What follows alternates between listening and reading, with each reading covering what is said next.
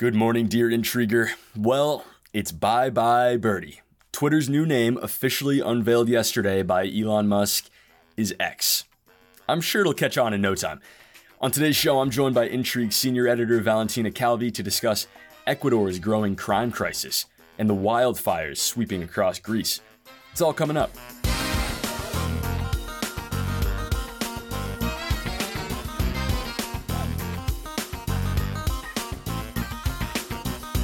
Morning, Val. How are you? Hi, Ethan. I'm doing fine. You know, somehow I always end up being in Italy when we record, but I promise my primary residence is London. I, I really am not lying about that. They really need to start some sort of dedicated shuttle for you to get back and forth between Milan and Italy. You know I'm, what? I'm sure Milan and, and London. Yeah. That'd be great. I, uh, I would subscribe to that so hard. I'll talk to the folks at, at Ryanair. Uh, so for this first story, we are headed to Ecuador, which, Val, it's seeing a pretty concerning crime wave. Yeah, yeah, it really is. Um, I mean, organized crime is, you know, a common problem in countries around the world, but it's been particularly hard and a, a particularly hard challenge in Latin America. I think Mexico's ongoing problem with cartels is quite do- well documented, and most you know, almost everyone knows about Colombia's history of drug production and trafficking. Um, but Ecuador never had much of a crime problem. You know, for decades, it was considered one of the safest countries in the region. And some people's even refer, uh, even referred to it as the island of peace because it, w- it, you know, had bucked the trend of neighboring Peru and Colombia, which are the world's largest cocaine producers. But unfortunately, over the last five years, Ecuador's homicide rate rate has soared, you know, three hundred percent, three times over. Um, and the country now has the region's fourth highest homicide rate, higher than both Mexico and Colombia. You know, let that sink in. Um, and that new normal was on full display, display over the weekend when the mayor of the city of Manta was killed during a public event. And do we know why the mayor was killed? Well, uh, authorities haven't listed an official motive, um, but in all likelihood, it wasn't random and, you know, almost certainly uh, an assassination. And that makes Manta's mayor just the latest Ecuadorian politician to be assassinated or nearly assassinated. A candidate for Congress was killed in an apparent robbery attempt last week. A city councilman was assassinated in the city of Esmeraldas last month. And another mayor narrowly escaped an assassination in May on his first day in office. Wow. And that's shocking. Uh, yeah. Val, what's what's behind this surge in killings? I mean, we've been following Ecuador's political crisis. Is that also driving the violence? Yeah, I mean, I would say that's certainly a part of it, but it also could be the other way around, right? That this out-of-control violence has totally destabilized Ecuador's politics. You know, it's basically a vicious cycle. Um, but let's come back to that in, in a little bit. Um, so the violence is really being driven by a perfect storm of internal and external factors. So the primary external factor that experts point to is actually the landmark peace agreement between the government of Colombia and the Revolutionary Armed Forces of Colombia, FARC. Now, you may be wondering why a peace agreement in Colombia would be contributing to violence in Ecuador, right? Yeah, I mean, that, that peace agreement was signed in, in twenty sixteen. I absolutely am wondering why it's driving violence in Ecuador in twenty twenty-three. Yeah, I mean, and it is sort of odd, but basically before twenty sixteen, um, the FARC had a total monopoly on trafficking routes from Colombia to Ecuador's ports, where it maintained a pretty firm control, right? Um, and it worked hard to limit violence in order not to draw too much attention to their operations. Basically, it was a monopoly. Uh, but when they signed that peace agreement and agreed to demobilize, a swarm of armed groups in Ecuador battled to fill in that power vacuum and take control of the drug trade.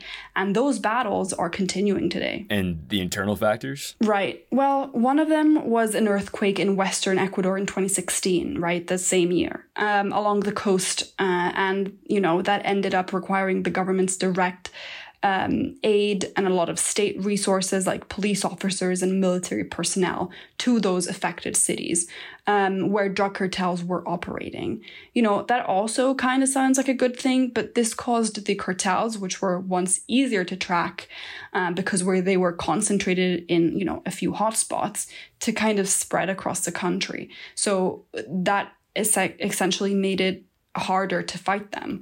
Um, and the other internal factor was a huge drop in the global global price of oil, which is Ecuador's largest export. Basically, that caused the economies to slump and left Ecuadorians with fewer opportunities, uh, you know, on the on the job market, essentially. Not to mention the destabilizing effects of COVID, too. Right. Well, so let's go back to the crisis in Ecuador's political system. How have elected leaders responded to this? Well, they've consistently failed to respond. Um, and a lot of those policy failures took place before twenty sixteen, while the country was still in an island of peace, right, uh, mode. Um, and they've made it that much harder to respond to the surge in violence. They weren't prepared, basically. So when Ecuador's current president, Guillermo Lasso, tried to respond in February through a constitutional referendum, it was basically too little too late. Um, and he's lost so much political credibility during the course of this crisis that he was forced to dissolve the National Assembly in May and call for snap elections because of the backlash. Um, unsurprisingly, every candidate in that presidential election has listed crime as their top issue. Um, you know, and I wouldn't be at all surprised to see Ecuadorians elevate the person who promises to crack down on crime the hardest. You know, um, someone similar to Nayib Bukele in El Salvador, who's been willing to go to extreme length and, you know, so basically suspend uh, a few, actually more than a few, civil rights in order to really crack down on uh, organized crime.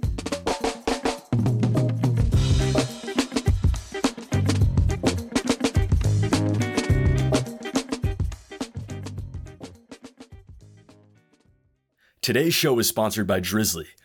Drizly is the largest online marketplace for alcohol in North America with over one hundred million customers, and they're there for life's most important moments and the people that create them. Drizly partners with thousands of retailers in more than fourteen hundred cities to empower them to grow their businesses and make the good times even better. Save five dollars on your first order when you click the link in the show notes. All right, welcome back. So Val, I know you've got something on your mind, but since you're new here, mind if I go first?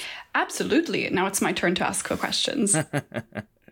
oh, you've been you've been eagerly awaiting this this chance. Okay, well, I'm thinking about Hun Manet, the son of Hun Sen, who just won yet another term as Cambodia's prime minister. That's Hun Sen, won another term as prime minister after elections on Sunday. Now, I don't think many people were surprised by the outcome of the election. After all, Hun Sen has ruled Cambodia in one form or another since nineteen eighty-five, and he pretty much dissolved the entire opposition in the months leading up to the election.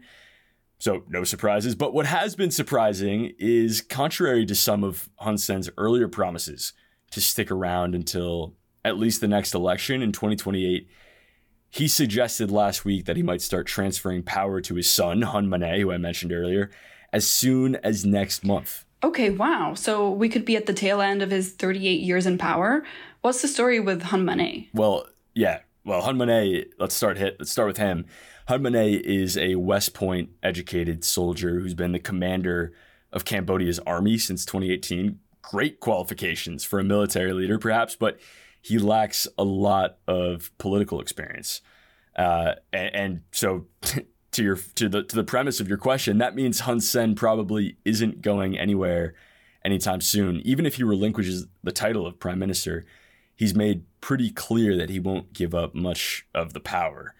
Uh, and I think the fact that he's transferring the title of prime minister to his son is pretty indicative of that. I mean, parliamentary systems...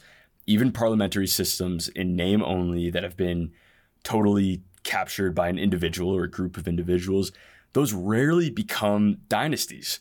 But that's where Cambodia is headed. Uh, and I think Hun Sen summed it up best. He said recently, quote, "I will become father of the prime minister after twenty twenty-three and grandfather of the prime minister in the twenty thirties, which means he's he intends to stick around for a long time, and his wow. son Hun Manet may only be around for about a decade as prime minister. Yeah, I mean, that was pretty brazen. He said it, you know, quiet, pa- or quiet part out loud, didn't he's, he? He's been doing that quite a bit for quite a few years. But Val, what's what's on your mind? Yeah, so my mind is on Greece, where authorities are in the middle of the country's biggest evacuation um, and have already moved over nineteen thousand people on the islands of Rhodes to get them away from wildfires. So most of them were tourists in hotels and summer accommodations, but unfortunately locals have been forced out of their homes too. You know, there are pictures of people sleeping in gymnasiums floor, you know, just waiting to be evacuated all over the internet. So definitely not the way you'd like to spend your time on an idyllic Greek island. Now, you know, wildfires aren't abnormal in Greece by any means, um, but they've recently become much more violent and destructive. For example, the wildfires on Rhodes, the one we're talking about right now, they've been burning for seven days straight. But the firefighters can't seem to stop the flames. You know, and this isn't the only wildfire, e- wildfire either. There are scores of active blazes around the country as we speak. And what's to blame here? I mean, is this climate change in action? Well, there are a lot of reasons why wildfire seasons across the globe seem seem to be getting, you know, worse. Some of it might be a failure of forest management, but, you know, bottom line is yes, scientists are pointing to climate change as a culprit. European summers are getting hotter and hotter. Temperatures in, in Greece hovered around the forty-five, forty-four mark Celsius, um, one hundred twelve Fahrenheit over the weekend, which is very hot. Um, and that means that the land is getting drier and drier, creating the perfect conditions for wildfires to spread far and wide. And those, you know, oceanside Greek winds that Greece is so famous for don't help either. And the cost of these wildfires are quite high. Obviously, whatever the fires destroy has to be rebuilt or fixed. That comes at a cost. And then you've got environmental costs and health costs too. And, you know, cherry on top is that Greece relies on tourism to bring in around twenty-five percent of its G D P. That's a very, very high percentage. So if wildfires become more frequent and more dangerous, you might get vacationers who might be dissuaded from coming back to visit in the future. Um, I guess if there is one silver lining, it's that these sorts of emergencies can bring countries together. Firefighters from the Czech Republic, France, and Turkey have flown in to help with the emergency efforts in Rhodes. And there are also a lot of stories of locals helping out some of the stranded tourists. So hopefully with lots of help from Greece's neighbors, these fires will soon get under control. I appreciate you ending on a on a silver lining there, Val, because... yes, tragic, tragic story all around. Actually, we picked three tragic yeah. stories. Uh, I don't know where our mood is. Sorry about that. Uh, but I guess summer is for the blues, I suppose. uh, I guess so. I mean, it is the, the absolute dog days of summer. But to your point, Truly. Greece sent uh, uh, rescue crews to Turkey after the earthquake there in, in February. Turkey's now reciprocating during these fires. So we could see...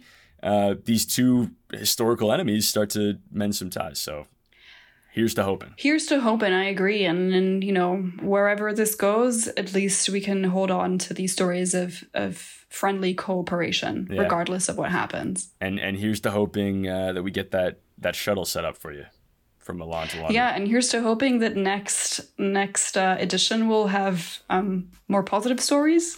yeah. A, a hopeful, a hopeful episode. Absolutely. Let's end it like that.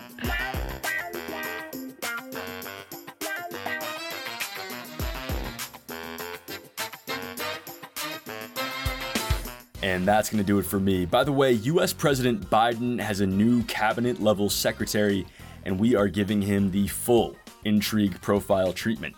Check out the International Intrigue newsletter to see who it is. In the meantime, I'm Ethan Plotkin. See you on Friday.